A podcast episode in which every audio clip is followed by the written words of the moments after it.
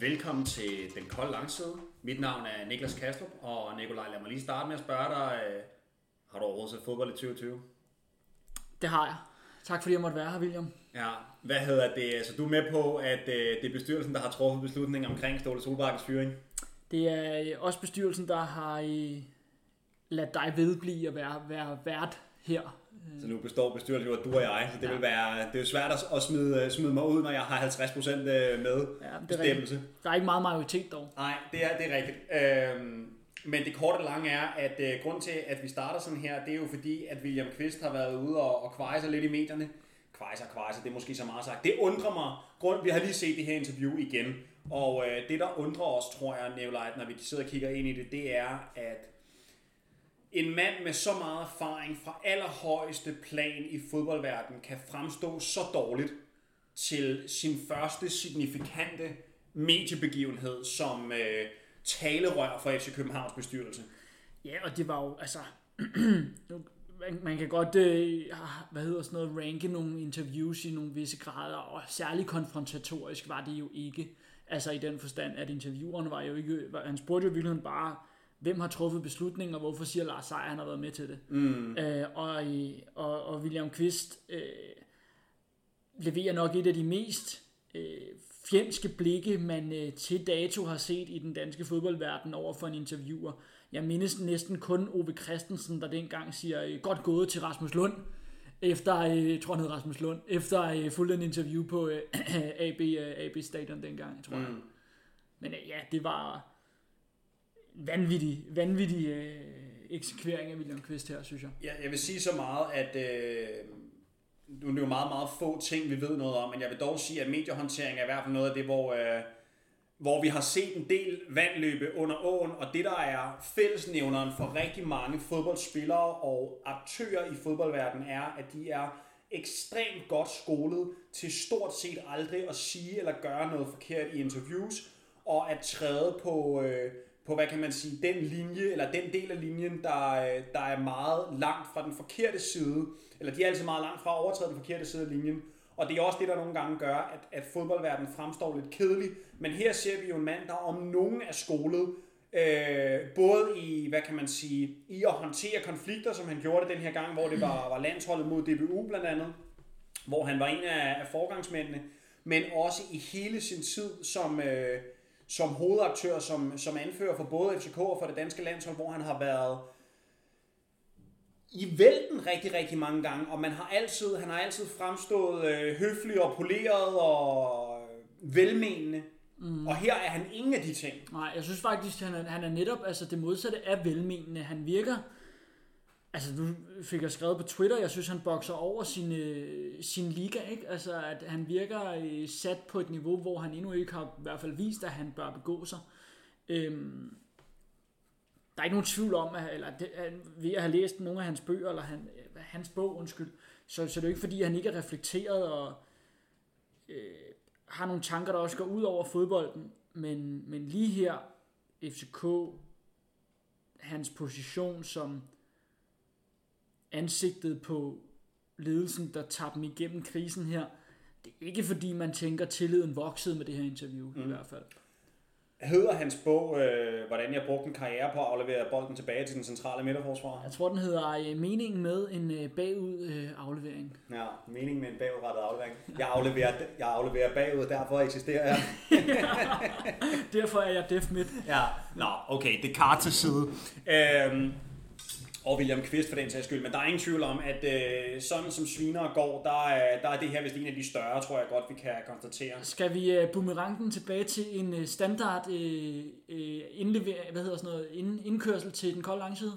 Ja, vi kan jo starte med at sige, at øh, jeg er den ene faste medvært, Niklas Kastrup, og jeg sidder her sammen med min anden faste medvært. Nikolaj Lessing. Og øh, til jer er der endnu ikke har, øh, hvad kan man sige, til de er der endnu ikke er med på, at det er den kolde langside, lytter til, så velkommen til. Det bliver sandsynligvis første og sidste gang, I tænder på det her program. Til øh, jer andre, velkommen tilbage. Og øh, det er en fornøjelse, at I stadig lytter med. Ja. Nikolaj, det vi skal tale om i dag, det er øh, for det første så skal vi tale lidt om, øh, om Everton og, og Liverpool-kampen. Mm-hmm. Vi skal tale lidt om nogle tendenser, vi ser på tværs i forhold til, øh, hvad der foregår øh, i Champions League. Og så skal vi selvfølgelig også tale lidt om øh, nogle af de ting, der foregår i Aston Villa, fordi vi har begge to en fornemmelse af, at der foregår noget rigtig spændende. Og derudover, jamen, så er der en, øh, en lille krølle, jeg godt kunne tænke mig at tale om, øh, til hvad jeg synes, der ligner et, øh, et genfødt italiensk storhold. Jamen, øh, lad os gøre det. Lad os kaste os ud i det. Vi har, vi har nogle nikker og en sviner, ikke? Det har vi i hvert fald. Altså, du har jo, øh, hvad hedder det, du har jo dagens første sviner, og, øh, eller dagens anden, om man vil. Mm. Øh, og det er til øh, en indkøbspolitik for et større europæisk hold. Altså, jeg ved ikke, om hvor meget man kan kalde det en politik, fordi hele det her vindue og hele den verden, vi er i lige nu, er jo, altså, måske undtagelsen til reglen, ikke? Mm. Altså, i hvert fald. Men Paris Saint-Germains indkøb her til sommer, hvis man ønsker at gøre sit hold svagere, jamen så må det være et eksempel på, hvordan man gør det. Altså du erstatter Cavani med Moise nej undskyld, Choupo-Moting og Cavani med øh, Moise Kean. En, en sådan, jeg skulle til at sige, afdanket med, hvad er han, 20 år, men i hvert fald en spiller, der i ingenlunde har slået igennem, slået igennem i sine klubber og sad på bænken senest i Everton. Øh, han nåede at gøre Duncan Ferguson øh, noget så træt i mailet på Old Trafford i hvert fald. I hvert fald blev han udskiftet efter, var det 15 minutter, tror jeg, øh, efter sin indskiftning. Øhm, ham har man hentet ind. Så har man hentet øh, Alessandro Florenzi for at erstatte altså, Thomas Meunier, som er råd til Dortmund. Altså Meunier, som er en, en gedin højre bak, og som er god offensiv, der kommer med i feltet. Øhm, man henter simpelthen Florenzi, som at bedst er en italiensk udgave af Ashley Young, øh, der øh, trods alt bærer emblemet i hjertet, men som vidderligt ikke har særlig meget gennempladskraft, uagtet hvor han spiller på banen, mm. hvis du spørger mig i hvert fald. Så har de hentet øh, øh, Rafinha, som øh, udelukkende slår igennem, når han spiller for Celta Vigo, øh, men ellers er på bænken og har været på bænken i, øh, i, øh, i Barcelona. Og så har man hentet øh, endnu større spørgsmålstegn i Danilo Pereira fra FC Porto, defensiv midt, altså et, et skideskur på 2,5 meter, men som ingenlunde kan finde ud af at ramme en med samme trøje på, når han afleverer bolden. Håbløst indkøb, håbløst transfer i vinduet, de har haft kørende med at øh, lade Thiago Silva, øh, Cavani godt nok i februar, øh, gå. Øhm, øh, Meunier, øh, altså, og så erstatter man med det lort der, altså, ja. Jeg kan godt forstå, at vinduet her er noget ekstraordinært, men så skulle man måske i, heller, i større grad øh, få nogle af sine talenter ind på banen og se det som en udviklingsmulighed nu her, fordi ingen af de her spillere forstærker deres hold. Mm. Nej, det jeg også hæfter mig ved, det er, at det virker, for det første virker det som om, det er meget i øst og vest. Det virker som om, at det ikke er særlig koordineret i forhold til, hvor, det, hvor, det, hvor er det, man ønsker at forstærke sig. Fordi der er jo ikke nogen af dem her, der decideret er forstærkninger. Det er jo at bedst brede spillere. Men netop som du siger, en Moise Kean på leje, altså det vil der undre mig, hvis ikke man havde en eller anden spiller rendende rundt i PSG's ungdomsrækker, som i højere grad fortjener at få chancen som backup. Og det samme kan man i virkeligheden sige om, øh, om den rolle, Danilo Pereira er købt ind til. Mm. Så der ligger også nogle ting i forhold til det. Altså Danilo Pereira, som er defensiv midt, mm. hvor du både har, øh, hvad hedder han? Øh, Leandro i hvert fald. Leandro Berati, du har Angel Di Maria, som på en god dag kan spille den. Ah, nej, det, det, du, det, nej, nej, du, du kører Herrera og Garnagay også. Herrera, ja, selvfølgelig. Undskyld, det er ham, jeg tænker på. Herrera. Ja. Og så netop som du siger, Garnagay, så du har fire spillere, der kan spille mm, den. Ja. Og jeg er med på, at i, i slutningen af Champions League-året var det måske en lille smule slidt, men der, altså, du kommer ikke, Danilo Pereira er ikke en spiller, der løfter dig fra øh, der, hvor de var, til at være et Champions League-udfordrende hold. Ingen, ingenlunde. Og det virker, altså det slår mig som kuriøst, at det er den her måde, man vælger at agere på. Især fordi der har været så meget polemik om, hvorvidt man kan beholde Mbappé eller ej. Og det lader det jo til, at man ikke kan Nej, nej, altså lige nu har man jo lykkedes med det, og man er i og for sig også lykkedes i gåsøjne med at beholde Neymar. Det er nok i, i virkeligheden i manglende aftager, ikke? Nå, jo, jo, man er lykkedes med at, beholde, med at beholde dem, men der er jo ingen tvivl om, at lige så snart, altså Mbappés kontrakt udløber næste år, ikke? Det tror jeg ikke, men, øh, men nej, det tror jeg ikke. Jeg er ret sikker på, at da han blev købt, var det på en, en korterevarende kontrakt. En... Altså til sommeren 21? Ja. Nej, det tror jeg ikke. Nu undersøger du det lige. Den udløber i 2022. Ja. Det vil sige, at til sommer er der et år tilbage af kontrakten. Og jeg vil æde min gamle hat, hvis han ender med at forlænge den kontrakt. Jeg forestiller mig, at PSG til sommer er så presset på hans, hvad kan man sige, at de bliver så presset på hans folk, og de sidder og tænker, hvis vi skal have nogen som helst penge af, de, af dem, vi investerede i den her unge mand tilbage, så bliver de nødt til at slå til, når både Juventus og Barcelona og Real Madrid og Liverpool og så videre står og banker på deres dør. Og du, tæ- du så ikke lige hurtigt, om der var en, øh, en aktivering af forlængelse på et år eller noget lignende? Det er der ikke mig bekendt. Ah, okay. Øh, men det er, det er, Fordi det, er jo, det stiller dem jo i et lortelys lige nu i hvert fald, eller lortesituation lige nu, fordi så skal de afskibe ham til sommer, og som vi har set med, med mange forhandlingssekvenser, så at sige, så øh, et, en klub, der ved, at de til januar kan skrive med ham på forhånd et halvt år inden, altså for året efter, jamen de står i en fantastisk forhandlingssituation. Mhm. Så bliver prisen det lavere, ikke? Det gør de, og selvom det er Mbappé, vi snakker om, så han ender jo med at blive solgt for det halve af, hvad de gav for ham. Vi kan, altså, hvor at man vil mene, at en Mbappé i det marked, som der plejede at være, ville gå for noget, der ligner 2 milliarder eller sådan noget den stil, så ville det jo nok være højst op omkring en milliard, ikke? hvis, der, hvis han har et år tilbage i kontrakten. Til at gå for milliarder. Det er også underligt. Jeg tror, Det afhænger af konkurrencen. Det gør det, ja, ja, det gør det, og det afhænger også af markedet og det ene og det andet, men der er ingen tvivl om, at de klubber, som kan signe Mbappé, hvor der er en 4-5 stykker, de vil alle sammen have de økonomiske muskler til at gøre det. Altså, fordi langt hen ad vejen, så ser man jo ofte, at der er nogle, øh, altså, der er nogle, nogle øh, aktører, der bakker ud, fordi prisen bliver for dyr. Juventus har, har gjort det mange gange, Bayern har gjort det mange gange, fordi de ikke har, øh, de ikke har de økonomiske muskler til at gøre det. Øh, og så vil de hellere hente øh, ja, Goretzka på, på en fri transfer, så lige give ham noget krudt, mm. og så øh, lade ham stå med Champions League trofæet i hånden på, øh, på Instagram to-tre år senere. Ikke?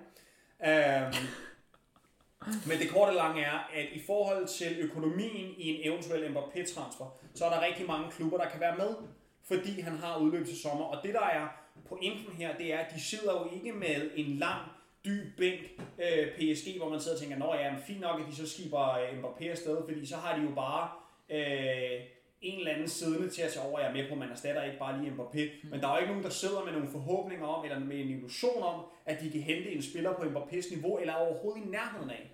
Der, er der, er vel egentlig, der er vel egentlig en god chance for, at de her kommende halvandet år er decisive for troen på PSG-projektet. Mm-hmm. Når de sidder og tænker over det, så lad os nu sige, Mbappé, som jo et eller andet sted er galionsfiguren for det franske projekt her, øhm, skifter, før han vinder Champions League, så skifter han jo et eller andet sted med en, hvad hedder sådan noget, en uforagtet sag, eller hvad fanden man kalder det, altså en sag, der er- Uforløst sag. uforløst sag, ja. Øhm, og det gør det jo alt andet lige sværere på længere sigt, eller sigtet efter der, at, øh, at tiltrække øh, samme kaliber igen, mm. og inden for, samme, øh, inden for en overskuelig overrække.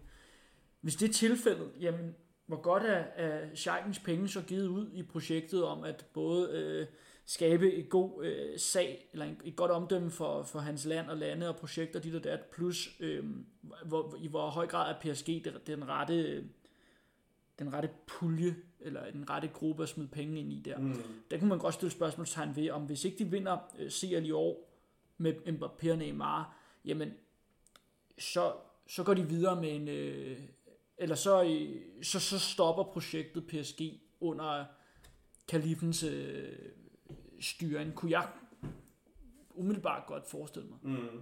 Altså, jeg forestiller mig helt bestemt også, at... Jeg, jeg ved ikke, om jeg forestiller mig, at han mister interessen, men jeg tror godt, at netop som du, som du, ser, som du siger, at der måske skal noget, noget nyt blod til, også fordi nu, nu har vi set, nu er det efterhånden ved at være 10 år gammelt, altså det startede øh, omkring 2011, så vidt jeg husker. Uh. Var det ikke der, at, at man hentede øh, Thiago Silva og Slarsen? Det, var ja, det, 11 kan sagtens, 12. det kan sagtens passe, ja. Mm. Øhm, så, hvad kan man sige, når vi står ved, ved ud, altså når Mbappé skifter, så er vi ved at være ved 10-årsmærket for, mm. Øh, Mm.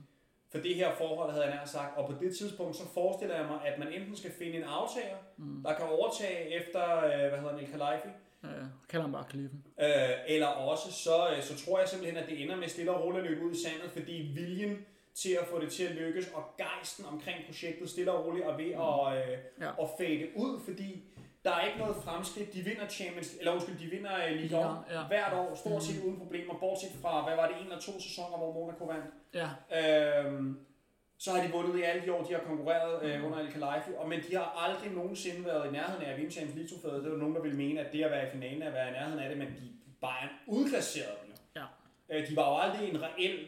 Øh, Der var ikke rigtig kamp om det, der var ikke rigtig kamp om det. Der var, jeg tror heller ikke, der var ret mange, der inden kampen startede, sad, sad med en fornemmelse, der for alvor øh, sagde, at PSG kunne, øh, kunne udkonkurrere Bayern. Altså, ret skal være ret. Jeg sad der og tænkte, de tre op foran kunne, skal være dem, der gør det for dem, hvis det er. Hvis det skulle være. Ja, det, var det, det blev det så ikke. Men spiller for spiller var de, var de langt bagefter. Jo. Ikke spiller for spiller. Holdmæssigt er de langt bagefter. Spiller for spiller, nu behøver vi ikke sidde og gennemgå dem korrekt, men hvis du tager Neymar, Mbappé og Di Maria op foran, så matcher de der 100% Bayerns front. De matcher, men de er ikke bedre. Oh. Sidste år var Lewandowski, eller var han eller var han ikke verdens bedste spiller? Han var, da, han var da klart verdens bedste spiller, men skal du stille et hold, vil du så, så lad os da tage den.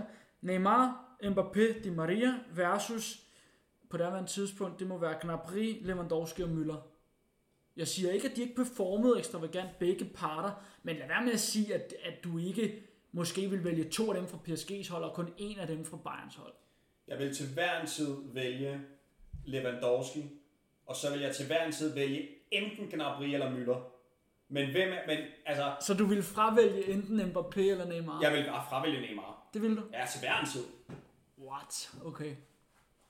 Jeg er ikke så øh, anti-PSG, jeg ikke godt kan se, at Neymar er en fuldstændig vanvittig dygtig fodboldspiller. Det er han da også på sin bedste dage. Selvfølgelig er han det. Det er de andre bare også. Og de har færre nykker, og de arbejder hårdere for Nå ja, men hvis vi siger, hvis vi siger trupsammensætningsmæssigt, så kan vi jo godt diskutere det. Nå, men der er også noget på banen i forhold til fighterinstinkt, og i forhold til, øh, hvad kan man sige, den attitude, der ligger i at arbejde benhårdt for holdet, og ikke at smide sig, og alle de der ting, som, som man også får med Neymar, ud over et gudsbenået talent. Der, der er ingen tvivl om, man godt kan diskutere det, men at sige spiller for spiller, er de, er de, er de lysår bag Bayern, der, der synes jeg, du rammer helt galt på den. Det er okay. i hvert fald for hårdt sagt. Jeg vil sige det sådan her, der er én spiller fra, fra PSG's hold, som jeg vil øh, sætte, som jeg vil sætte ind på det Bayern-hold, og det er Mbappé. Ja. Hvorom alting er, jeg er ikke imponeret af PSG's projekt. Det tror jeg ikke, der er nogen, øh, der Altså, når- kan være i tvivl om. Når du er færdig med at lege øh, fladpandet sofa, sofa ligger, så og kommer op til bordet, så vil jeg gerne tale med dig om videre, videre om næste emne. Okay, vi går videre. Jeg sætter mig op i, øh, i sædet her, og så går vi videre til... Øh, Niklas har ligget som en anden Homer Simpsons i hans øh, redegørelse af Bayern Münchens øh, overlegenhed. Det er fordi, at øh, jeg skal demonstrere min overlegenhed, så jeg lægger mig bare ned i sædet. Øh, Mansplainer du mig lige der, hva'? ja, lige præcis. Nå, Nikolaj, prøv lige at I fortælle disse mig... tider, at du kan gøre det. Hashtag MeToo. Okay, Så, øh, vi så begge to Liverpool-Everton kampen i lørdags. mangler vi ikke en sviner eller et eller andet? Et nik? Vi mangler et nik. Det er rigtigt. Du mangler faktisk et Vi anerkendt mangler faktisk et lille nik her, 17 minutter inde i optagelsen. ja, og det er, jo, det er jo bare indledningen, så det er et langt forspil i dag. Vil du lægge op til mit nik? Ja, det kan jeg sagtens. Øhm, det er jo sådan, at når vi taler om transferpolitik, så er der jo et hold, der om nogen har stået for en øh, mærkværdig en af slagsen her over de sidste par år. Og øh, det er øh, en af de klubber, tror jeg, som er allermest afholdt i hele verden, nemlig FC Barcelona. Ja. Og øh, der er det jo sådan, Nikolaj, at... Øh, For at de virkelig- kunne leve op til Financial Fair Play eller et eller andet den stil, eller noget med nogle regnskaber i, i internt i Barcelona-regi, det var vist ikke Financial Fair Play, så var de jo nødt til at lave en eller anden handel mellem Arthur og Juventus og Juventus og Pjanic. Ja. Hvilket betød og efterlod min situation, hvor de stod med Pjanic og Arthur røg til Barcelona, og så var der jo ikke nogen penge, der blev rykket over i nogle regnskaber, og så var alt sammen godt igen. Ikke? I går spillede Pjanic øh, sin første kamp fra start, så vidt jeg øh, er bevidst omkring det for Barcelona, øh, imod Ferencvaros øh, med Sergej Rebrov på bænken i øvrigt. Fremragende Dynamo Kiev-legende, ikke? Øhm, og øh, Pjanic, og jeg ved ikke, hvad, øh, hvad Barca-fans synes, eller hvad Twitter-folket vil sige, jeg synes fandme, han gjorde det godt. Og jeg ved godt, at det er på en billig baggrund, de vinder 5-1. Øhm, men i de 60 minutter, jeg så, som var fra startfløj til 60 inden, manden tager nærmest aldrig to berøringer. Han tager aldrig tre berøringer, før han har spillet den fra. Han spiller næsten altid i øh, længderetningen. Han spiller øh, klogt. Altså, jeg behøver vel ikke sige, at han nærmest aldrig mister bolden. Han, han lader bolden gøre arbejdet. Han øh, sænker ikke farten i spillet. Jeg synes simpelthen, det er lige præcis det, der er brug for på et hold, hvor der er nogle offensive ekvilibrister, der har brug for at blive spillet i momenter, hvor de er øh, ikke oppasset, så at sige. Mm. Altså, i det moment, de rører sig, kommer væk fra en spiller, jamen så får de faktisk bolden. At det ikke går langsomt, at det, øh, at det sker i et flow, og der var Pjanic virkelig garant for den kvalitet, i hvert fald i kampen i går. Han havde De Jong liggende ved siden af sig, som i den konstellation roamer lidt mere, lidt ala Iniesta gjorde på sine bedste dage. Og det er jo i en 4-2-3-1 system, så det er lidt anderledes end dengang Guardiola sådan rigtig sat skik på Barca-holdet, og hvordan Xavi, Iniesta, Busi og så videre har kørt det op igennem. Men jeg må virkelig sige, Pjanic, som i øvrigt også er meget mere mobil end Busquets er i dag i hvert fald, øh, som også presser bedre end Busquets har gjort offensivt på banen, så at sige. Øh, jeg siger ikke, at Pjanic lige nu er en bedre spiller end Busi nogensinde har været. Busi er en legende på international bane. Øh, men jeg synes, der var nogle takter, som virkelig kan blive godt for Pjanic rolle på det her Barca-mandskab. Og det, øh, det, skal, det skal der i hvert fald lyde en, øh, en bemærkning omkring. Mm-hmm. Altså, vi er jo med på, at det er, vi talte om, før vi gik på, at det er jo selvfølgelig på en, på en billig baggrund, men derfor så er det stadigvæk sigende, at et hold, som har 7 point efter fire kampe i La Liga, hvor man blandt andet har tabt 1-0 til Getafe, at man øh, går ud og så klasker Ferencvaros op ad væggen øh, på den måde, som de gjorde. Altså, de vinder 5-1 uden, øh, uden nogen som helst slinger i valsen. Og de, vir- Et, et mastodontisk østeuropæisk mandskab. det var, hvad hedder han, Puskas' gamle mandskab. Ja, jamen det er det, jeg mener. Ikke? Så der er ingen tvivl om, at de har noget historie, men det, der, hvor de er i dag, er jo ikke, hvad kan man sige, noget som helst, der minder om et, om et topplan, og jeg ved ikke, hvordan de ville klare sig, hvis de spillede med i La Liga. Men pointen er i hvert fald, at der er bare ikke nogen nemme kampe i Champions League. Altså, det er jeg ked af at sige. Og så er det, så er det, du griner. Hvad er du ked af at sige det, eller hvad? Ja, det er jeg ked af at sige. Det er bare en floskel, der er så misbrugt. Jeg tror ikke, du er ked af at sige det. overhovedet. Nå, fuck det. Okay. Jeg bevæger mig lige videre. Ja. Øhm, det korte lange er, jeg er ret sikker på, at det kun er de hold, altså der ikke er nogen hold i Europa, der kan, der ikke kan spille fodbold, der er i Champions League. Nej. Så det at slå et af dem 5-1, det vidner om, at man har fået sit spil til at fungere. Ja, ja. Det vidner om, at man har noget flow i spillet. Mm. Og det der er den eneste forskel, der er i Barcelonas startopstilling kontra den måde, de har stillet op på i La Liga i de første fire kampe, det er, at Pjanic starter. Mm. Resten er inkrementale forbedringer. Mm. Var Puskas fra Fenerbahce? Ja. Ja, okay. Jeg kan ikke min Real Madrid-historie mm. fuldstændig. Jeg har jo øh, hans bog liggende derinde, der hedder Puskas on Puskas, og det er, altså kæft hvor er den kedelig. øh, han, er, han var bedre til at, fodbold, til at spille fodbold, end han var til at skrive bøger, så meget kan jeg godt, øh, hvad hedder det? Nej, det, det, det siger heller ikke så meget, kan man sige. Nej, det er rigtigt nok, men Fandme altså, god.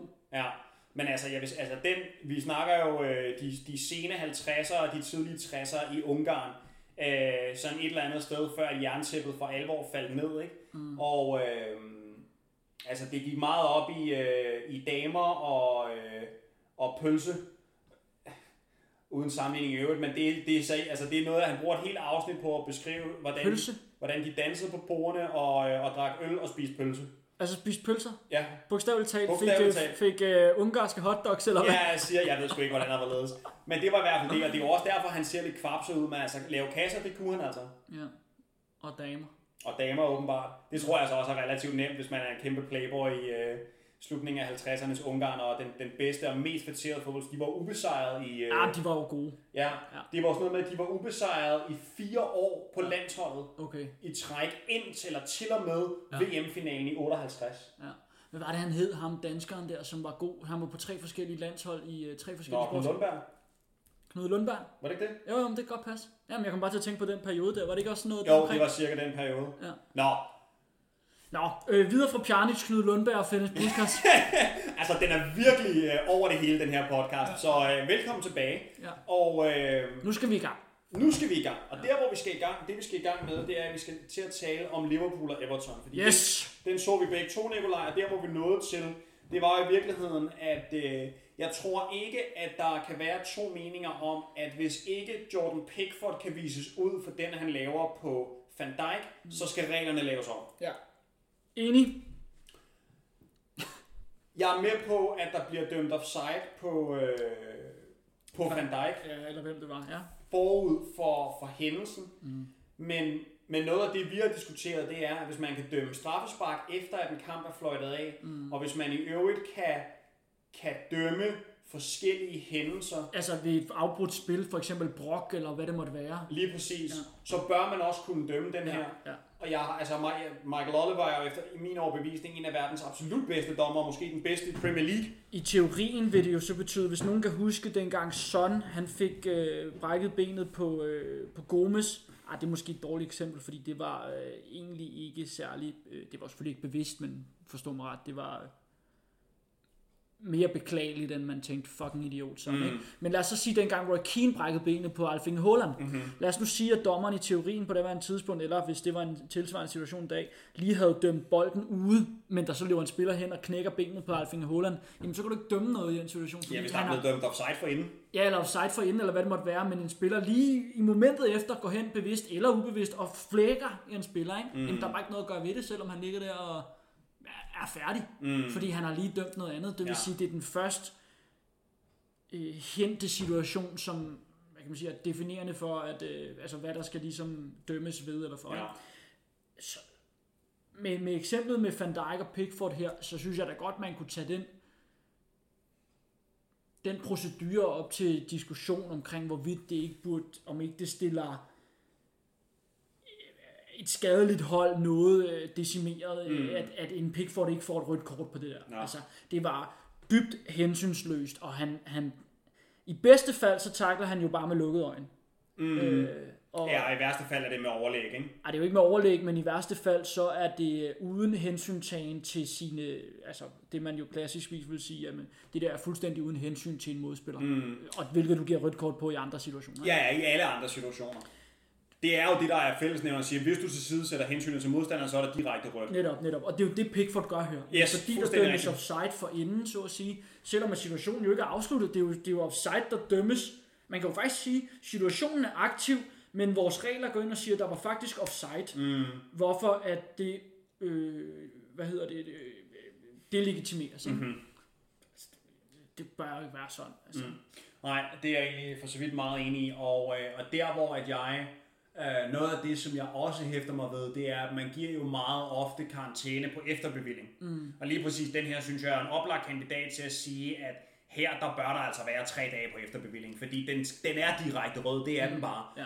Og, øh, og en ting er, at vi kan jo selvfølgelig ikke lave reglerne om, men vi kan jo sagtens efterkomme og, øh, og tage, hvad kan man sige, tage tingene op til overvejelse efterfølgende. Mm. Så jeg glæder mig lidt til at se, hvordan FA reagerer på den her, fordi den, øh, det er en det er en hændelse, som jeg, som jeg synes, bør, man bør statuere et eksempel overfor, fordi ellers så kan man risikere, at der er nogen bevidst eller ubevidst, der kommer til at, øh, at have den her situation i baghovedet på andre tidspunkter. Altså man kan jo i hvert fald sige, at hvis, altså i teorien kan det jo betyde, eller det kan jo de facto betyde, at hvis du hører en dommer fløjte, det kan være på en offside, eller det kan være et frispark i momentet, hvor at du også stadigvæk står ved siden af din modspiller, mm. jamen så kan du jo i teorien godt give ham et slag i maven, uden at du kan straffes for det. Det er det. Øh, eller et spark over kysen, øh, knysten, eller hvad fanden det kunne være, ikke? Men det kunne vi jo så se, hvis vi lige går tilbage til Danmarks landskamp mod Sverige her i 2000 og... 6 eller et eller andet. Var det, ja. Fem, tror jeg, med fodboldtossen. Ja, Ja. 5-6 stykker, tror jeg er rigtigt Ja, nok. Øhm, Jeg var i hvert fald 15 og på vej til en ungdomsfest i Kastrup. 15 eller 16. jeg, Så det har været der omkring. jeg husker det som om, at vi snakkede om at tage i byen, så jeg har... Nå, Du var lige fyldt 18, ikke? kan det passe? Det kan sagtens passe. Ja, det kan det måske godt. Nå, okay. Hvorom alting er, Ja. så øh, der var det jo, altså der blev han jo smidt ud uden for øh, regulær spilletid. Altså der var jo hjørnespark i den situation. Christian Poulsen. Ja, bolden ikke er stille, da han slår ham i maven, gør den ikke det? Jo, spillet er ikke i gang sat vel, eller hvad? Ja, præcis. Er Så det det er, vel, det er vel det samme. Jeg kan ikke huske situationen helt klart. Og jeg husker det som om, at spillet ikke er i gang sat. Ja. Ergo må det være fuldstændig det samme som her. Det er sådan set underordnet. Det, det tror jeg ikke, vi bliver meget klogere at diskutere. Men det, det, vi, det jeg synes, vi skal øh, bemærke, det er bare, at, øh, ja, det var en svins takling, og det er jo selvfølgelig, hvad det er. Men jeg synes også, at hvis man lige ser på kampen som helhed, så er der ingen tvivl om, at, at Everton er, er på et niveau, som de ikke har været i mange år. Mm. Og det at, det, at de overhovedet kan byde skære med et Liverpool-hold, som bevares ikke er oppe i fulde omdrejninger, som vi så det til tider sidste år, mm. men at de langt hen ad vejen ligner et hold, der både kan og vil spille med, og som også ligger til at vinde i visse perioder af kampen, synes jeg er interessant at se, fordi det giver nogle perspektiver at sige, mm. hvor er de egentlig henne, også imod de bedste. Altså man kan i hvert fald sige, at det er jo ikke sjældent, at øh, Merseyside Derby er endt uafgjort, og de har øh, udlignet hinanden. Men det er første gang, at det er en topkamp værdig. Yes, præcis. Øh, og hvor, hvor Everton er, er deroppe, hvor de udfordrer øh, topholdet. Mm. Altså det mandskab, der lige nu er de bedste, måske endda i Europa, mm. når de er bedst. Altså Klopps mandskab Liverpool, ikke? Og med Alana, Ducouré og øh, altså Ramles, den konstellation på midten er så løfterig, ikke? Øhm, så er der virkelig forhåbninger og Calvert-Lewin op foran, ikke? Der er virkelig, hans, hans hovedstødsmål mm. øh, er jo til, med U, til UG krydsersla, med krydserslangen, altså øh, ude på kanten til Dinje, som ved, at han bare skal slå et højt indlæg. Mm. Så skal Calvert-Lewin nok gå ned og gå op og pille den ned, og så hætter han den upåklageligt og med største kompetencer hen væk fra hvor, hvor eller hen til der hvor målmanden kommer fra. Mm. Altså eksemplarisk. Øhm, Enig, det er et virkelig, virkelig godt mål. Og klassemål. Det, det viser også, at Calvert-Lewin, altså det, at han har lavet så mange mål, som han har i starten af sæsonen, det er langt fra en tilfældighed. Altså han er ved at udvikle sig til en decideret fox in the box. Ja. Og han er ved at nå et niveau, hvor at det er, altså det, det er en af de mest lovende unge engelske angriber, der er. Ja. Og jeg synes, at hans, hans spidskompetencer, Han scorer også for sin, i sin debut for England. det gør han nemlig, og hans spidskompetencer, synes jeg faktisk minder en lille smule om Harry Kane. Der er også forskelle. Han er, Okay. mås- han er måske lidt bedre på låget, han er måske lidt bedre, øh, eller måske lidt mere etbenet, end Harry Kane er. Men jeg synes, at det her med, at han, hvad kan man sige, han er så god afslutningsmæssigt, uanset hvor han får den henne. Det er der for mig, at jeg synes, der er værdi i sammenligningen. Altså for mig at se, så er Harry Kane meget mere end en fox in the box. Mm. Han er øh, heller ikke altid den, der er i feltet nødvendigvis, men han er mere den, der i hvert fald opsnapper nedfaldet. Mm. Øh, og, og når han så gør det, så sidder den jo i målet. Mm. Altså krogen uagtet, næsten uagtet hvad. For mig at se, så er Calvert-Lewin mere en, hvad skal jeg sige, en, altså for det første, så er han, jeg synes stadig, vi har til gode at se ham være den der fox in the box, der du, du ved, bare opsnuser chancen. Han er til gengæld en, der han binder to eller tre forsvar, han vinder alt på låget, han er en fantastisk opspilstation så far. Øhm, han vinder alt på hovedet øh, inde i feltet. Mm. Han er ikke bange for at slå sig, på den måde er han kompromilløs. Øhm, sådan en holdspiller også. Altså, du ved, han kæmper og, og river og jager, og hvad der så til. Han startede jo også rigtig meget sin karriere på kanten. Mm-hmm. Øhm, det er forkert at sige, at han er en Peter Crouch, som altså, i øvrigt også havde fantastisk teknik, mm. Peter Crouch. Øh, Peter Crouch kunne jo godt lide at falde ned i banen og strøge om sig med boldene, hvilket jeg synes er mere sådan noget, som Kane også godt kan lide. Ikke? Mm-hmm. Altså falde ned i banen og lægge boldene ud til, til kantspillerne. Der vil jeg mene, at Calvert-Lewin i højere grad øh, holder, øh, holder længden i banen. Altså stiller sig på den bagerste forsvar og modtager bolden, tager den ned, lægger af, løber i feltet. Jeg synes ikke, det er det, Kane gør. Men altså, den måde, du beskriver ham på, det, er, det minder jo nærmest om den måde, Slarsson udviklede sig på under... Øh, først var det, hvad fanden hed han? Øh, Capello, ikke? Eller hvad? Jo, Capello jo, Ja. og sidenhen tror jeg måske også Ancelotti, øh, efterfølgende i Milan.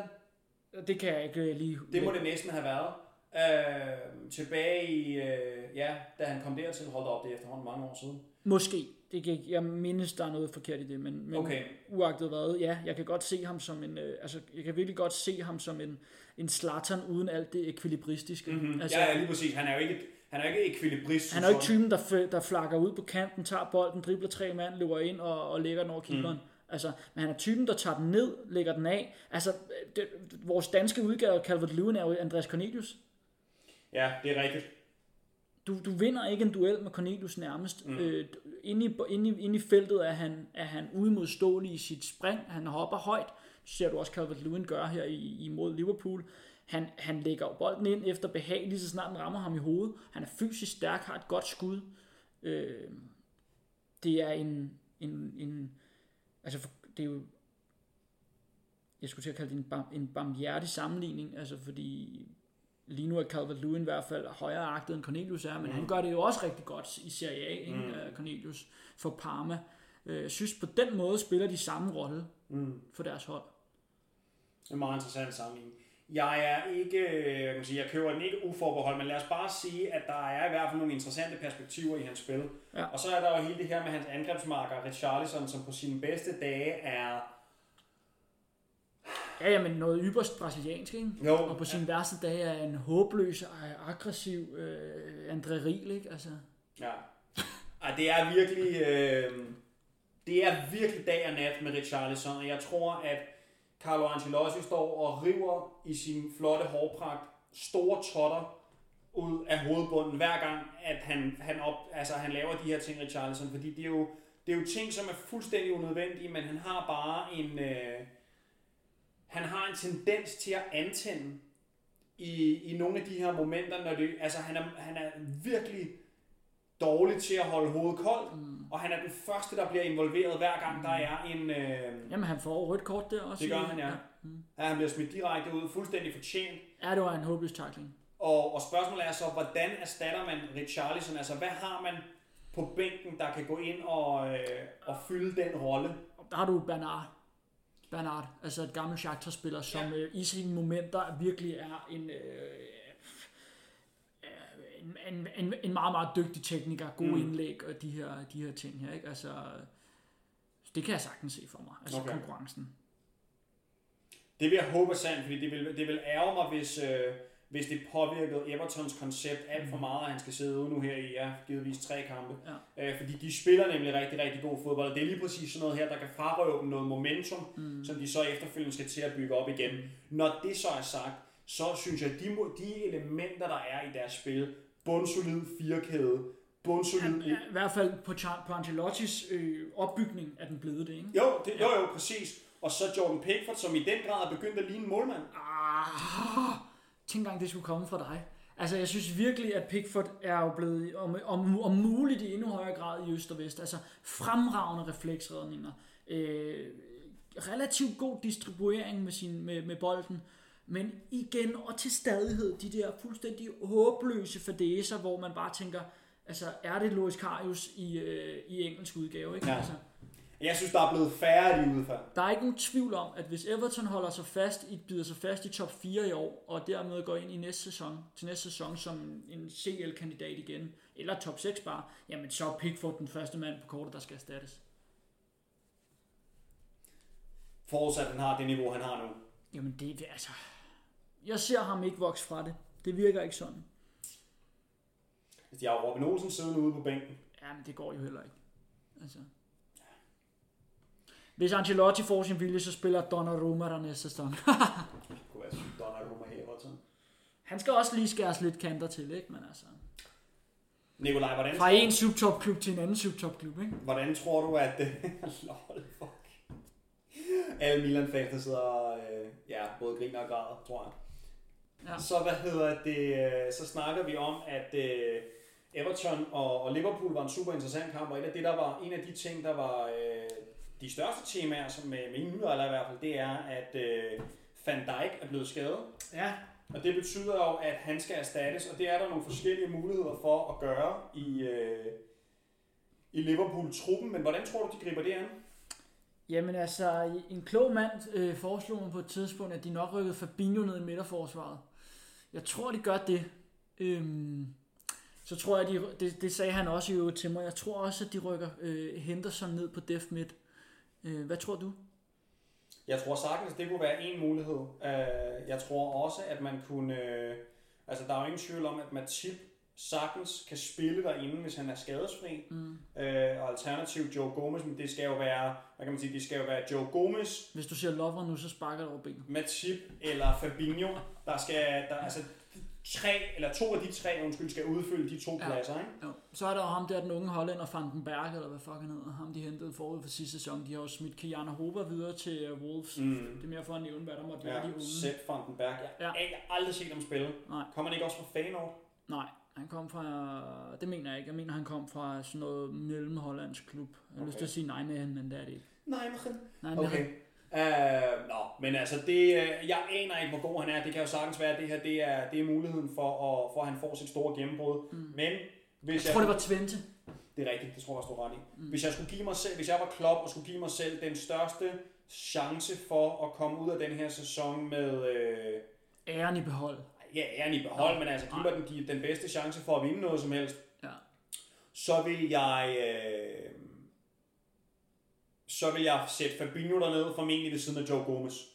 Go- Gomes, Ja, det tror jeg, altså der er jo hele tiden snak om, at Gomes er for ustabil. Altså, Ja. ja. det er sådan lidt West Brown med ham, ikke? Øhm, og øh, det er jeg enig i. Øh, god spiller med et højt topniveau, men som simpelthen altså, er Jordan Pickford midt ude på banen. Altså, mm. hvor man tænker, ej, helt seriøst, kom nu, mand. Altså, Phil Jones om igen nærmest. Ikke? Nu har jeg sammenlignet ham med tre forskellige. Jeg synes bare, alle sammen, vi, altså, det viser alle sammen, at han er ikke god nok. Øh, Matip har til gengæld et højere bundniveau. Mm. Til gengæld er toppen måske ikke vanvittigt stor, men det er bedre. Topniveauet er klar. Topniveauet er lavere end Joe Gomez, ja. Men bundniveauet er også højere. Lige præcis, og det kan du bedre regne med. Ja. Øh, så jeg vil stille Matip ind ved siden af Fabinho. Og så rykke Henderson ned på def, fordi du har brug for lederskaben inden foran dem. Ikke fordi Thiago ikke nødvendigvis er en bedre boldspiller, men han har ikke samme Liverpool gennemslagskraft, som Henderson måtte have foran det forsvar der. Mm. Han skal spille, no doubt, øh, men uden Van Dijk, så har du, mener jeg, at de, her- de er de bedst stillet med at have Henderson inden foran på den defensive midt. Det er jeg helt enig i. Altså, der er ingen tvivl om, at de spillere, de har i forhold til at skabe stabilitet, mm. og det er jo netop det, Jordan Henderson kan, Ja. Det er, at han kan skabe den her stabilitet foran forsvaret. Mm. Og når du mangler din styrmand centralt dernede, Fabinho er jo ekstremt stabil og er også en styrmand, mm. men der er ingen tvivl om, at for at give det det ekstra pondus, så er der ingen tvivl om, at øh, Jordan Henderson er et oplagt valg, mm. og så kan man lægge hvad hedder han, Thiago, ind foran ham, altså ind som 8. Ja, ja, præcis med Vinaldum på den anden side, ikke? Ja, enten Wijnaldum eller Naby Keita kunne det også sagtens være. Wijnaldum. Wijnaldum. Det er der ikke nogen tvivl om. Jeg er ked af at sige. Hvad, har, hvad er det ellers, de har muligheder? Jeg har det som om, jeg glemmer en, der er fuldstændig Keita. oplagt. Ja, det var... Er det midt, midtbanen, du Ja. tænker på? Naby Keita? Er det kun de to? Så er det også... Så er der, øh, hvad hedder han, øhm, altså de har jo sagt farvel til Lallana, Shakiri, han spiller på bænken, ikke? Ja. På anden hold, eller hvad fanden de giver ham lov til. Øh, Curtis Jones. Men ellers så, så er det jo Fabinho, det er Henderson, det er øh, Thiago, Naby Keita, Wijnaldum, det er de fem. Så var der jo Lallana. Oxlade? Det er rigtigt, ja. Præcis. Oxlade Chamberlain selvfølgelig. Ja. Jeg skulle lige til at sige, det lugter jo lidt af en smal trup, men altså, så er den heller ikke Nej, smallere. det er den del, delen dylde med ikke. De har stadigvæk seks topklassespillere til, til central midt. Ja, øh, til tre, til tre pladser. Det er jo helt perfekt. Og der er jo ikke henregnet Shakiri med der, vel? Nej. Så slap af. Hvor tror du, at det her det efterlader Liverpool? Fordi der er ingen tvivl om, at hvis man har, et, øh, hvis man har ambitioner om at være et tophold, mm. så hjælper det alt andet lige at have en spiller som Van Dijk. Ja, uden for top 4. Ingen tvivl om det.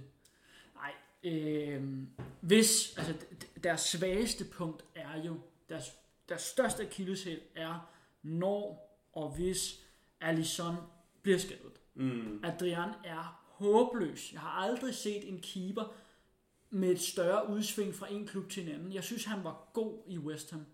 Han er helt bag om dansen i Liverpool. Det er som om, han ikke har nogen arme, når han står inde på den målstreg. altså, det er som at se T-Rex stå derinde og balancere med en eller anden badebold. Hold kæft, en håbløs keeper. Mm. Altså, manden sætter sig op på knæene lige snart, der kommer et skud. Man plejer jo at sige, at du kan have nok så godt et forsvar, at din keeper skal stadigvæk tage fra. Mm-hmm. Jeg ved ikke, om man plejer at sige det, men det siger jeg. Og det, er- det, er, jo- det er jo sådan, det også er. Altså selv Vidic og Ferdinand, Van Dijk og hvad hedder han, Joe Gomez i forrige sæson, eller hvornår det var, de var allerbedst. Altså Adams og Keown, altså de skal jo stadig have nogle keeper bag sig, som faktisk giver dem følelsen af, at hvis de fejler, så kan de stadigvæk nå at blive reddet. Ikke? Og det er jo den, øh, det er den øh, opgave, som en David Seaman, Peter Schmeichel, altså Van der Sar, Peter Cech, alle dage har hjulpet til med, når Terry, Carvalho, Vidic, Ferdinand og hvad de ellers sidder har fejlet. Og, og, og du ved, uagtet øh, hvor godt Matip og Fabinho så måtte gøre det, foran Adrian, så er de prisgivet og lukker to mål ind i hver kamp. Mm. Han er så elendig. Så for at svare på dit spørgsmål, hvis øh, Alisson holder sig skadesfri, og de får trekanten mellem Matip, Fabinho og Henderson til at spille, og i øvrigt stadigvæk holder den offensive øh, volumen og styrke, som de sta- altså stadigvæk har i den her sæson, jamen, så er de stadigvæk med i kampen om mesterskabet, som jeg ser det. Mm-hmm.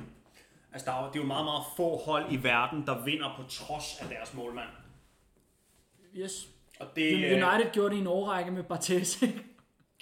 Ja, det var vildt. Men der var de jo heller ikke, der var de jo heller ikke, hvor de så var efterfølgende, da de havde henholdsvis Van der Sar, øh, og, og, før, da de havde Schmeichel. Altså, det var jo, øh, hvad kan man sige, han havde sine gode momenter. Og jo, men han var stadigvæk en del af af en, en, en 4-5 år, husker jeg det som, hvor de stadigvæk vandt nogle mesterskaber. Ikke? Altså, og Det er var jo, han var god på stregen, men han var fandme en, øh, en liability. Det var han. Og det er måske i virkeligheden det bedste eksempel på, at man kan trods alt godt vinde. Men det er undtagelsen, som du har Det er undtagelsen lige nøjagtigt. Ja. Øhm, ja. Jeg er enig med dig i, at det, det afhænger, det kommer til at stå og falde med Alisson. Hvor Mhm. længe er han ude? Jamen, jeg mener jo faktisk, at han kommer tilbage nu her. Altså, Okay. jeg mener ikke, at øh, det er meget længere, og husker det som om, at han måske er tilbage allerede næste kamp, hvis ikke om to. Øh, men de har stadigvæk, når det er, at han er skadet, behov for, at Adrian står åbenbart. Mm. Altså, at, at de så har udlejet Camille Grabara til AGF igen, som da han spillede i AGF, var Superligans bedste keeper, øh, og, og lavede et indtog, der var ja, hurtigere end... Øh, Politiet tillader. ja, lad os bare gå med den.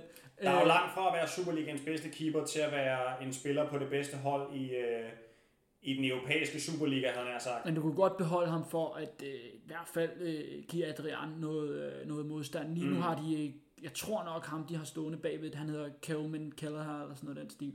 Og er også en ung keeper, ligesom Grabara. Og hvad jeg har set af ham, så virker det ikke som om, de står med en ny øh, Casillas, eller hvad de ellers måtte. Mm. Ja. Lad os begrave den der. Jeg vil gerne, øh, jeg vil gerne lige vente et par runder, før at jeg afskriver Liverpools øh, titelforsvar fuldstændig. Jeg har ikke afskrevet dem. Jeg Det er siger det, bare, jeg at øh, de skal håbe på, at øh, Adrian ikke skal stå mere end et minut Yes, for dem yes. overhovedet. Altså, elendig keeper. Havde du en pointe mere? Med, med, med hvor de ender henne, der Ja. sagde jeg jo bare, at hvis, han, hvis det stadig er Alisson, jamen så er det ikke fordi Van Dijk skade nødvendigvis gør dem øh, ikke mesterskabskandidater. Enig. Den sidste Premier League relaterede nyhed, vi skal tale om, Nikolaj, det er ikke en nyhed, det jeg ved ikke, om det er, men det er i hvert fald Aston Villa, som efter fire kampe har 12 point, Ja. og på vejen har slået blandt andre Leicester, mm. som stadigvæk har et ekstremt slagkraftigt mandskab. Og det der er ved Aston Villa, det er, at når vi taler om transferpolitik, så har de jo om nogen ramt den lige i røven. De har beholdt Jack Grealish, Ja, altså nærmest modsat sidste sæson, ikke? hvor de skyder i øst og vest og håber, det går med Samata og ham med Wesley og hvad det ellers hedder. Men nu har de jo, altså hvad hedder han, øh, ham fra FC København, Johan Lange. Altså, ja. jamen, du må gerne tale, så lad mig komme med mine pointer bagefter. Men han sidder jo bag det. Ja, det gør han. Og, og de spillere, som er blevet hentet, hvis vi lige tager dem, jeg vil næsten hellere starte med de spillere, han har holdt på, mm. fordi jeg synes, det er helt centralt, at de har holdt på øh, Jack Grealish. Ja. Jeg synes, det er helt centralt, at de har holdt på Jack Mc, øh, John McGinn, undskyld. Ja. Øh, to af deres bedste spillere, mm. deres ubestridte ledere, og deres, tror jeg også uden at kende øh, de intime detaljer, to meget store skikkelser i omklædningsrummet. Dem med de, dem med de største pikke i hvert fald. Ikke? Ja, altså, det det ved du. Jeg tænker, Grealish's pick, det må være den største i Aston Villa omklædningsrummet. Ingen tvivl om det. Altså, han, hvis han får kortere shorts på, så tror jeg, den hænger løst. Uh, alle tissemands joke til side, så er det jo også interessant, at de spillere, de så har hentet i tilgift til de hold, de har haft, særligt Ross Barkley, ja. Som i den grad er blomstret i et, et setup, der ligner det, han var i, i Everton til forveksling. Ja. Og så en, uh, hvad hedder han, hjælp mig lige her, der er ham, de har hentet fra Brentford. Jeg skal lige se dig sejle lidt mere. Oliver, Olli... Ollie Watkins. Nå ja, Ja, der var den, tak. yes. Åh, oh, kæft. Sad og så en masse Brentford-kampe, lige lidt har det hjulpet. Nå, Gud har du art. øh, sidste sæson. Nå, okay. Ja. Øh, særligt deres playoff-kampe selvfølgelig, da det begyndte at blive rigtig Hvem har- interessant, hvem har- dansker hvem- vinkel. Hvem har erstattet Ollie Watkins i, uh, som nummer 9 uh, top striker i... Jeg aner ikke, de ligger og sejler rundt, nu er det ikke længere interessant. Thomas Frank bliver fyret, og lige om lidt ryger alle danskerne. er Ah, det tvivler jeg nu på, at de gør, men han hedder Ivan Tony, og har allerede banket nogle baser ind. Okay, Så det kan jo ikke overraske nogen, at du ved det. Sådan er det.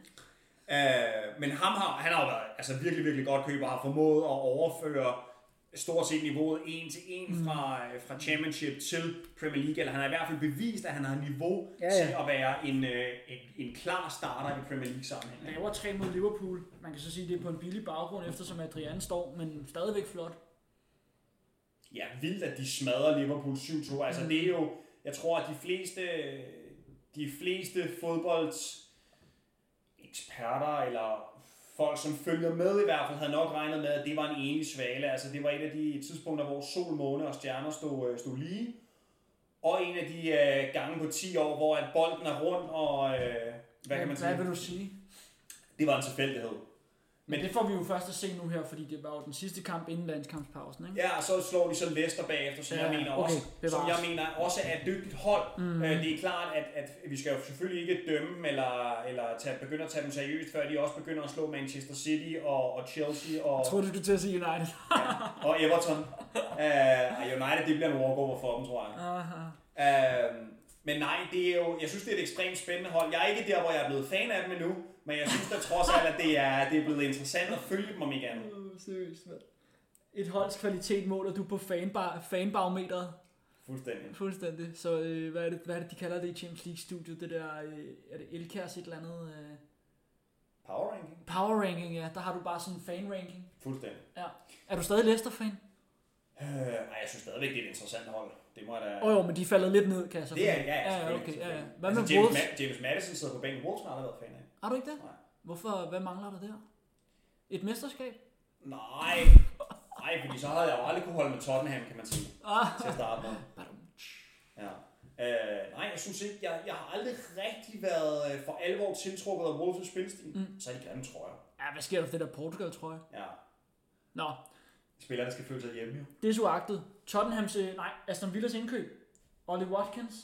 Øh, Ross Barkley, det er vist nok stadigvæk kun en Det er leje. leje, ja. Øh, Emiliano Martinez, Mm. deres keeper.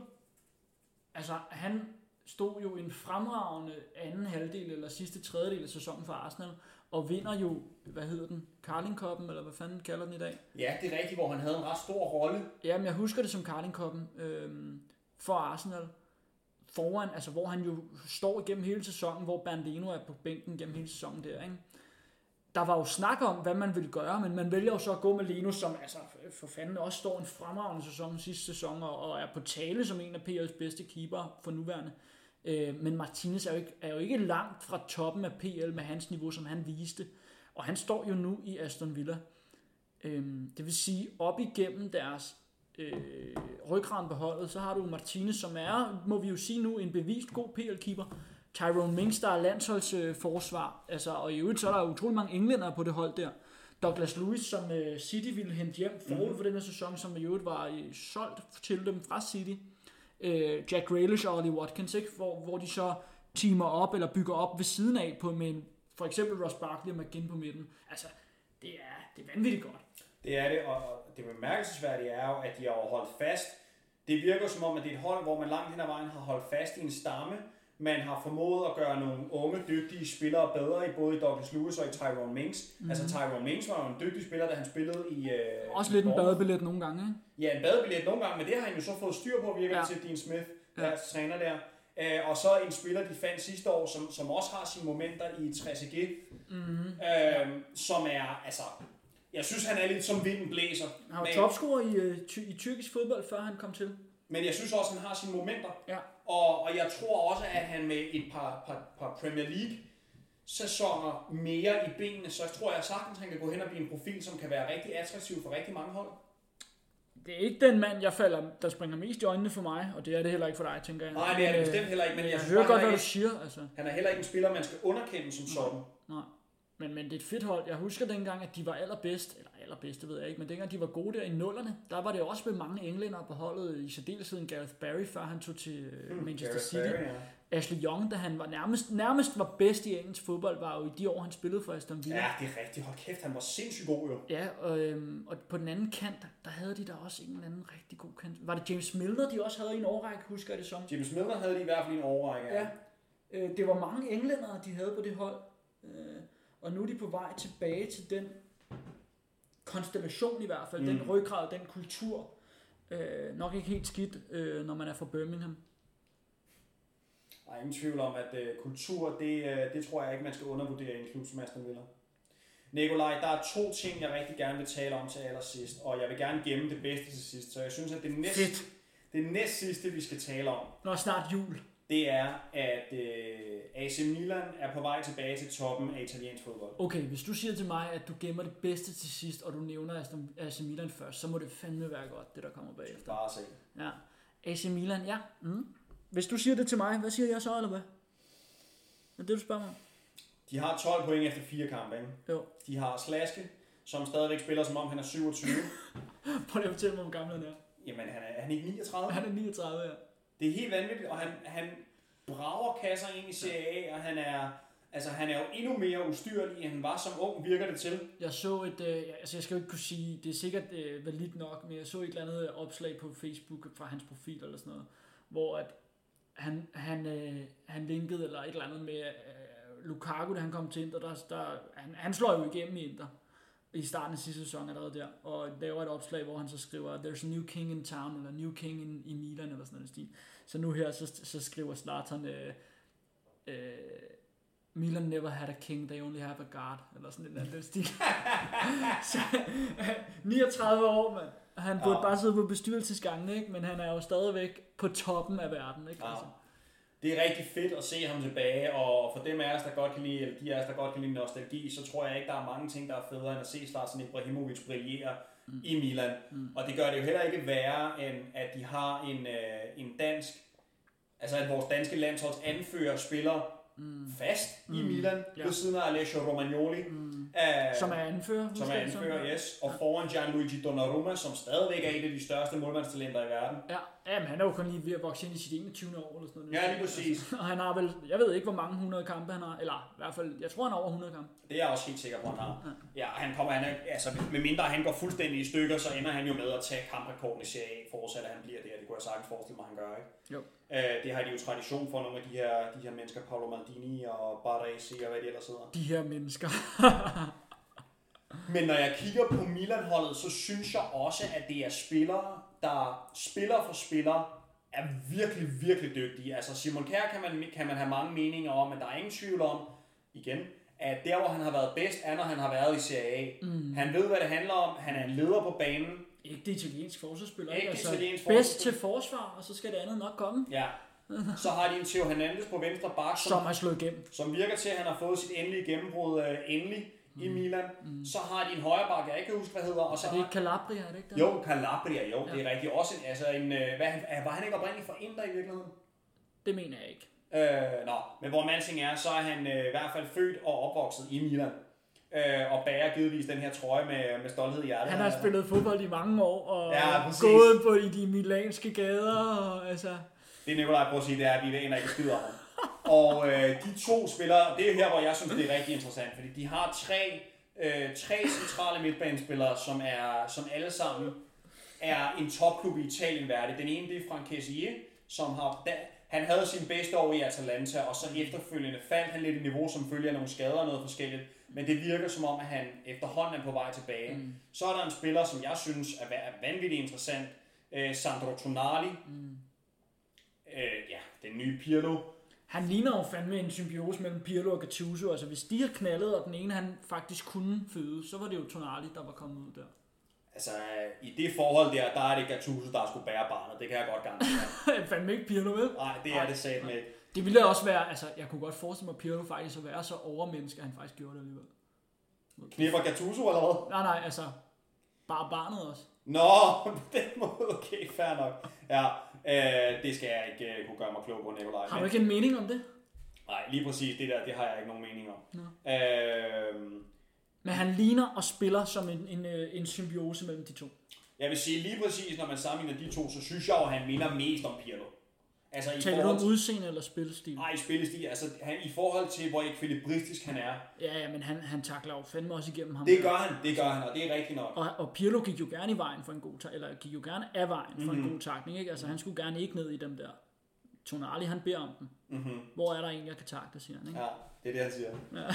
Så er der øh, den sidste... Det er, det er den italienske McTominay, ikke? Som vi siger. Stop dig selv. Dør, døren er der. Den sidste, Nikolaj, det er Ismail Benacer. Prøv lige at sige det igen. Ismail Benacer.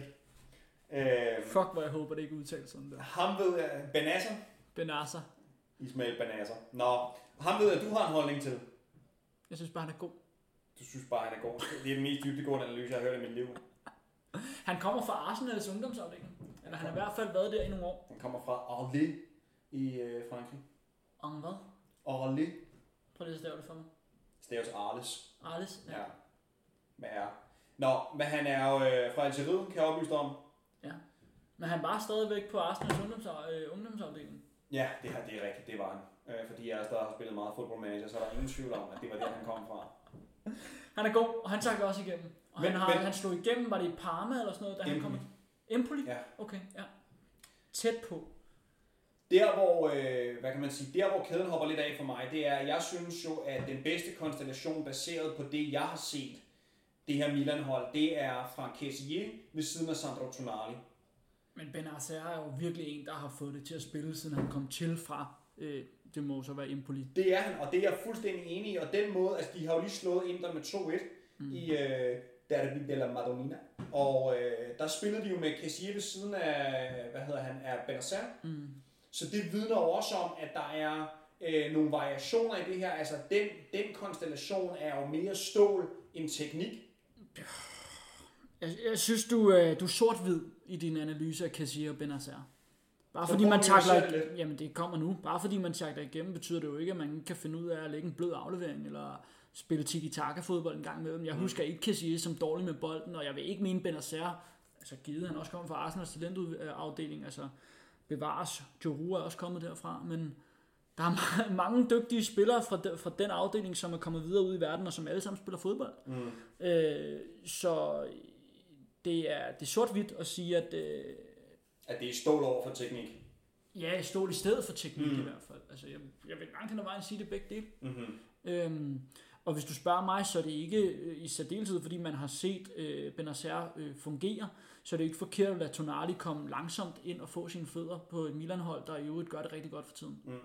Altså fordi hvis du giver ham for meget ansvar på det, måske det mest savnsomspundne italienske mandskab øh, øh, i historien, øh, ja, og, og han ikke lykkes, at de mislykkes, jamen hvordan tager han så det mm-hmm. i en Mhm. alder af 20 år? Ikke? Nå. Det synes jeg er en færre analyse. Tak. Jeg synes, vi skal gå videre, fordi der er jo øh, en spiller som Charlanolio, der spiller 10'er, og har Ja. gjort det i mange år efterhånden, for AC Milan blev jo, øh, var en af de første, man købte til i det her nye Milan-projekt med nye Ja. ejere. Ja. Og, og der, altså, han bærer jo det her hold,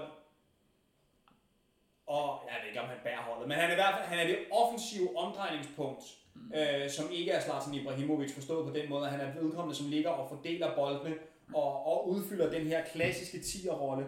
Og jeg synes, det er interessant, at det er jo en af de ting, der virker til at være kommet tilbage på mode, er, at på mange højt performende hold har man en klassisk 10'er. I hvert fald i Italien, ikke? I hvert fald i Italien. Der er selvfølgelig lige Inter, der ikke kan finde ud af at kalibrere det til deres hold, hvor de spiller med tre, øh, tre tyre inde på midten. Nå, men, altså, Kommer an på, hvordan du karakteriserer Barella. Men ja, Barella er fandme ikke en 10'er-type. han er ikke en 10'er-type. Det er han ikke. Nej. Det er, det er jeg enig med dig i. Han er en mere teknisk velfunderet Vidal. Mm. Men altså, hvis vi kigger på Real Madrid, hvor Isco fungerer rigtig godt i den rolle ofte. Så tager du et eksempel, der ligger et par år tilbage fremad. Tag mere fat i Atalanta, Papu Gomes. Okay, fint. Kæmpe tiger. Kæmpe tiger. Du kan også tage måden, de øh, i Juve nu her er begyndt at spille med Pirlo, hvor de også har en tiger liggende inde Mhm. mm-hmm. foran. Og det har så været Ramsey i nogle kampe, men de ligger også mange gange Dybala ind, ved siden, Mhm. mm-hmm. ind bag ved øh, Morata og Ronaldo. Ikke? Mm.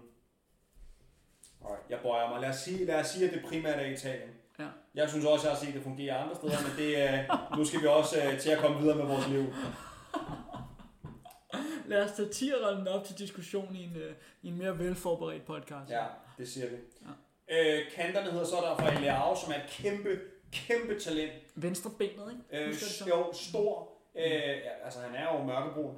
Øh, fyr fra, øh, fra Portugal, som sportingstræner Mørkebrun. sportingstræner var ude at sige i sin tid, at da Rafael Leao var 17, var han længere i sin udvikling, end Cristiano Ronaldo var, da han i sin tid var 17 år. At han så formentlig ikke har samme vindergen, det tror jeg nærmest ikke, der er nogen mennesker, der har. Og i øvrigt nok heller ikke aldrig rammer det topniveau. Men det vidner trods alt om, at det er en mand med en kæmpe fodboldbegævelse, mm. og som når han er bedst, virkelig kan, kan antænde og kan, kan nogle ting, altså som, som den her moderne fløjspiller, mm. øh, stor, høj, kæmpe antrit, mm. driblestærk, kan sætte en konkurrent eller to, og så er han både målfarlig, han er det oftest med begge ben, mm. og så kan han både skære ind i banen, og han kan gå til baglinjen. Han kommer fra Lille, husker jeg det som, øh, da de køber ham. Altså, det vil sige fra Lille til, øh, til Milan. Og når man har været igennem Lille, altså hentet til Lille og været brugt i Lille, så er det jo øh, også et kvalitetsstempel, ikke? Du at finde ud af, om jeg har ret, kan jeg se. Det er i hvert fald. Ja. Jeg synes jo, at du i mellemtiden så kan fortælle mig øh, om vedkommende, som, som starter på den modsatte kant, nemlig øh, Alexis Salemakers. Nå, du mener ikke Ante Rebic? Jeg mener ikke Ante Rebic, men han Han, kan du også han, fortælle han er mig ikke om. også stadigvæk der? Det Jo. husker det som. Det er han. Han havde jo en fremragende slutrunde for et par år siden. Jeg synes faktisk, han var en fremragende fodboldspiller. Øhm, pågående og dynamisk og godt spark. Så et eller andet sted er der også noget bredt i den her trup, kan man sige. Alexis Salemakers, øh, eller Salemakers, eller Seilemakeren, som vi kalder ham. Øh, Belgier, kommer fra Anderlecht, ikke sandt? Jo, Øhm, højrebenet, sådan lidt øh, fløj Roma type god, god indlæg, altså jeg vil sige det sådan her, lige præcis Milans højre side er nok der, hvor vores øh, viden den sejler allermest. Altså, jeg vil sige, meget ved jeg, altså jeg vidste mere, jeg vil sige, jeg var bedre stillet dengang, de stillede med Cafu, i hvert fald, på højre kanten. Og i, i nogen grad lagde en Sedorf for eksempel lidt Mm. mm. float derud. Der kunne jeg fortælle dem lidt mere om dem, end, end nu, hvor det er Sarlemarkers og Calabria. Ja. Men det ser ud til at virke jo. Det ser ud til at Og virke. Sarlemarkers, hvad er han, 21? Ja. Og så har de Samu Castillejo, og de har, som du siger, hvad hedder? Castillejo og Sarlemarkers, altså. Ja. Det bliver ikke mere... Så Ante Rebic. Ante Rebic får spilletid. Jeg tror, Ja. han er skadet eller har karantæne. Han er Okay. okay. ikke med i truppen her mod Nej, Inter. nej. Øh, men det der er det korte og lange er, at det er fedt at se Milan tilbage i, øh, i topfodbold, fordi der er det er jo efterhånden 8 år siden, de har været oppe på det her niveau. Er det jo ikke i øvrigt, apropos Pirlo, Gattuso, som er deres træner? Nej, det er Stefano Pioli. Er det Pioli, der er Ja. det? Nå, Gattuso, han, han øh, forsvandt. Ja, han er jo i Napoli. Er det sådan der? Ja. Jeg kan bare se. Hvor at, øh, han sikkert passer ind med sit kæmpe temperament og, og vinderinstinkt. Ja, han har jo fået, øh, apropos spillere, der er kommet til at virke igen, Lozano til at lave nogle kasser. Ja, det er rigtigt. Det er dejligt at se, at den, Mm. øh, den meksikanske, hvad fanden de kalder ham? Kloven eller et eller andet? Nej, hvad fanden er det? Det kan jeg ikke huske, men han var god i, til VM. Han var god til VM, og han har været god i PSV i en årrække også. ja. Og hvis han kan få det til at fungere i Serie A, så ser det, så ser det rigtig positivt ud. Ved du øvrigt, hvem der er råd til PSV? Apropos offensiv kantspillere. Fortæl mig det. Mario Götze. Det er rigtigt, ja. Apropos VM. Matchvinderen fra VM i 14. VM i 14, ja. Det er Han spiller for PSV nu. Der er altså tale om en, en, en, øh, en gedin derute. Det er sjovt med de der tyske spillere, ikke? at der er mange af dem, der er toppet meget tidligt. Götze, Schürrle. Jeg har det som om, jeg glemmer nogle stykker, men, men i hvert fald... I Jeg hvert ved ikke, om du vil tælle Deisler med der, men det var jo helt andre grunde. Det var, nogle, det var nogle helt andre grunde. Øhm, men jeg synes, at man har set, at der er nogle stykker, øh, hvor at der, der har været en derute, og jeg husker det som om, Sådan at draksler lidt, ikke? Altså, hvis man skal være lidt hård. hvis man skal være lidt hård også, jo, øh, Julian Draxler. Mm. Øhm, og vi kan sikkert komme på flere, hvis vi lader hovedet blød, men det der er der i hvert fald tre åbenlyse eksempler på spillere, mm. som er toppet meget tidligt. Ja. Götze er helt gal i hvert fald, ikke? Ja. Schürrle har også stillet, øh, hvad hedder sådan noget, bold, hvad hedder det, øh, støvlerne på hylden. Ja. Og der var vist også snak om, mener han faktisk ude og give et interview, hvor han siger, at han ikke kunne lide kynismen. Mm. Øh, at alt, der definerede dig, var, om du havde gjort det godt i weekenden, og hvis du havde gjort det dårligt, kunne du ikke gå i gaden. Mm. Altså, og det er jo også... Slemt, ikke? Altså, hvis, Jeg det kan så, godt forstå, at det hvis, påvirker. hvis, hvis man ikke har en mentalitet, hvilket man godt kan forstå, man måske ikke har, der, kan, der gør, at du kan distancere dig fra andres holdninger, eller hele de, alle de her sociale medier, hvad så til, eller også idioter, der sidder og bræger ud om øh, den ene og den anden, altså gør grin med Adrian og Loris Karius, altså, så kan man godt forstå, at det er lidt op ad bakke, ikke? Ja. Altså, uagtet man får mange dollars for det. Ja. Sidder her med topmaven væltende ud over bæltet og siger, kæft hvor er det, hvor er du dårlig, mand.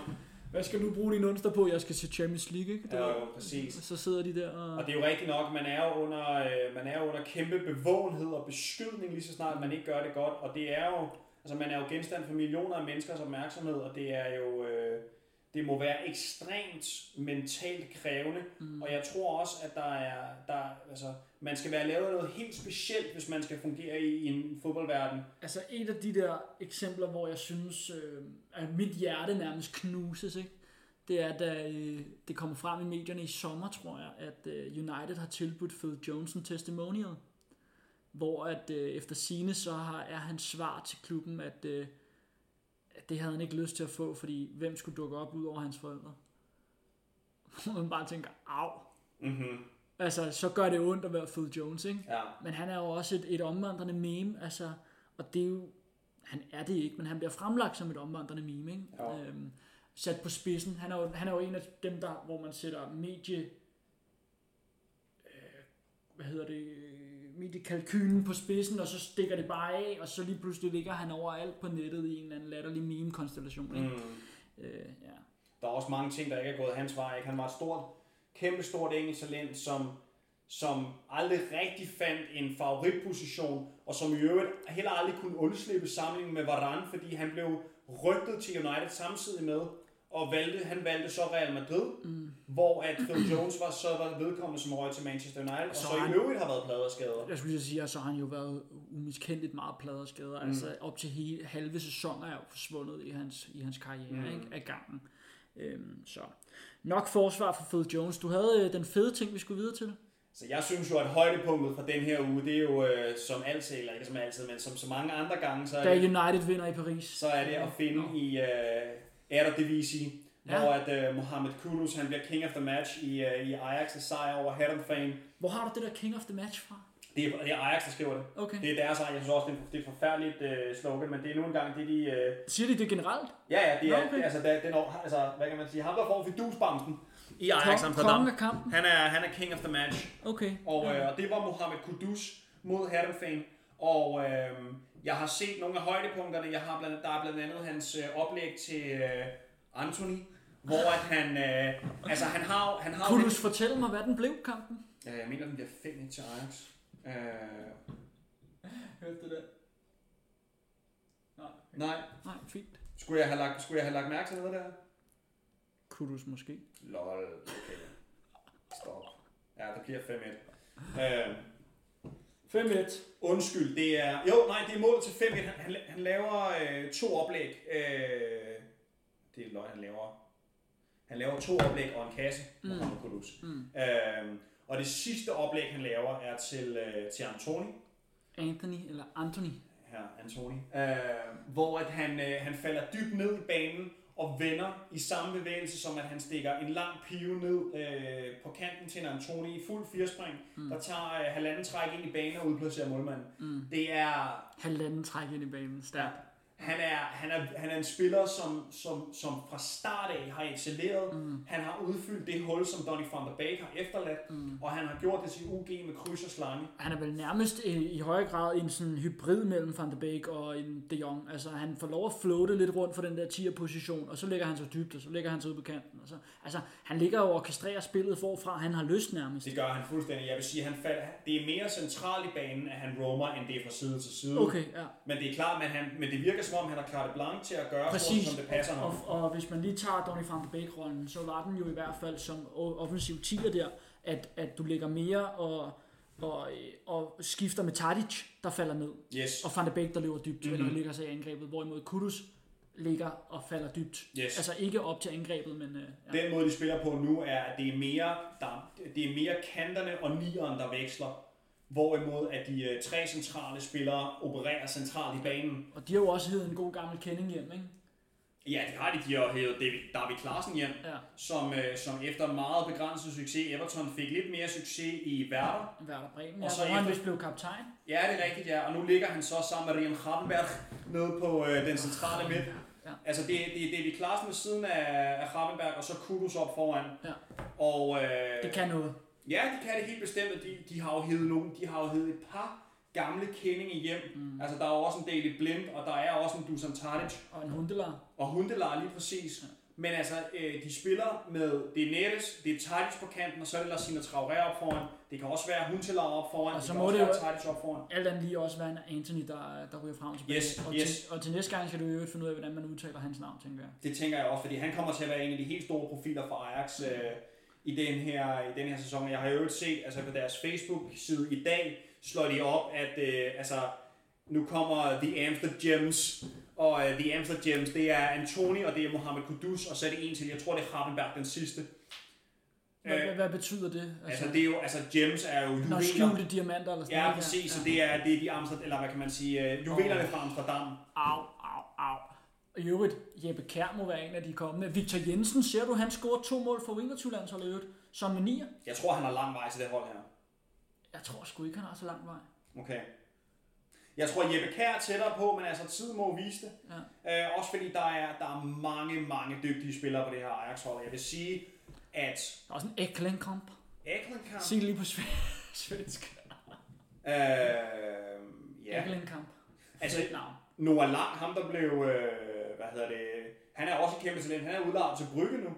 Ja, Så det er, altså, det var en, det var en, det var en kort... Øh... det var en kort oplevelse, men der er bare, jeg tror, at det her Ajax-hold, de, altså, det har en dyb bænk, kæmpe talenter øh, i alle kæder, og jeg, jeg glæder mig rigtig meget til at følge dem i, øh, i Champions League, især fordi de ligger, de ligger i gruppe med, øh, med Midtjylland, de skal møde, øh, hvad hedder det, Liverpool de ude skal i dag. Liverpool ude i dag, og det kan sagtens, altså, Ja, ja, og kæft, det bliver en fed kamp. den er jeg ikke villig til at give til Liverpool på forhånd, den kamp overhovedet.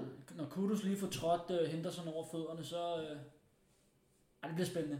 Det bliver spændende. I Og hvert Kudus, altså jeg har sagt det før, Kudus øh, efter Ajax hedder ikke, øh, nu siger jeg Everton, men hedder ikke, en, hedder ikke nødvendigvis en, en sub-sub-topklub. Altså nødvendigvis Leverkusen eller noget af den stil. Mm. Det hedder altså en, øh, en topklub. Ja. Med de ord er det blevet tid til at lukke den kolde lang side for denne gang. Tusind tak, fordi du lyttede med. Gå ind og giv os et like på Facebook, og øh, Følg Ja. os på indkast. følg os på... Nej, jeg tror ikke, man kan følge os på Indkast, men man kan Nå. i hvert fald læse... Øh, ja, vi lavet, vi lavet et samarbejde med Indkast, hvor vi også ligger, så øh, gå, ind og, øh, gå ind og find os der igennem. Og øh, hvad kan vi ellers sige, Nikolaj? Følg os på SoundCloud måske, hvis ikke du gør det allerede, eller på iTunes. Man er velkommen til at byde ind med, hvilke emner vi, vi eventuelt skal tage op. Øhm, som man kan høre, så er der jo et, en ladeport for muligheder. Altså, øh, Ladeporten er altid åben, som den man siger. er fuldt åben. Ja.